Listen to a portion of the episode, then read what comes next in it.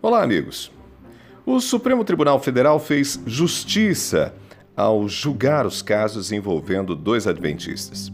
E digo isso não apenas como cristão adventista que sou, mas como um pesquisador que defende a liberdade dos cidadãos em suas mais diferentes vertentes. A liberdade é uma premissa bíblica, inclusive. Um país que respeita seu povo é um país que respeita a liberdade de expressão, liberdade de manifestação, liberdade de culto, a liberdade da prática religiosa.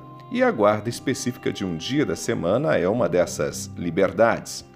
Ao longo dos últimos 15 anos, o STF tem dado exemplo ao proteger as liberdades dos cidadãos. E confirmou isso no julgamento dessa semana que fez valer o direito de adventistas não trabalharem no sábado e realizarem concurso público em dias alternativos ao sábado. Esse cuidado com o cidadão sequer deveria ter chegado ao STF Bastaria que o discurso de respeito ao outro, às diversidades, às minorias, fosse de fato praticado em todas as instâncias públicas, privadas e em nossas relações.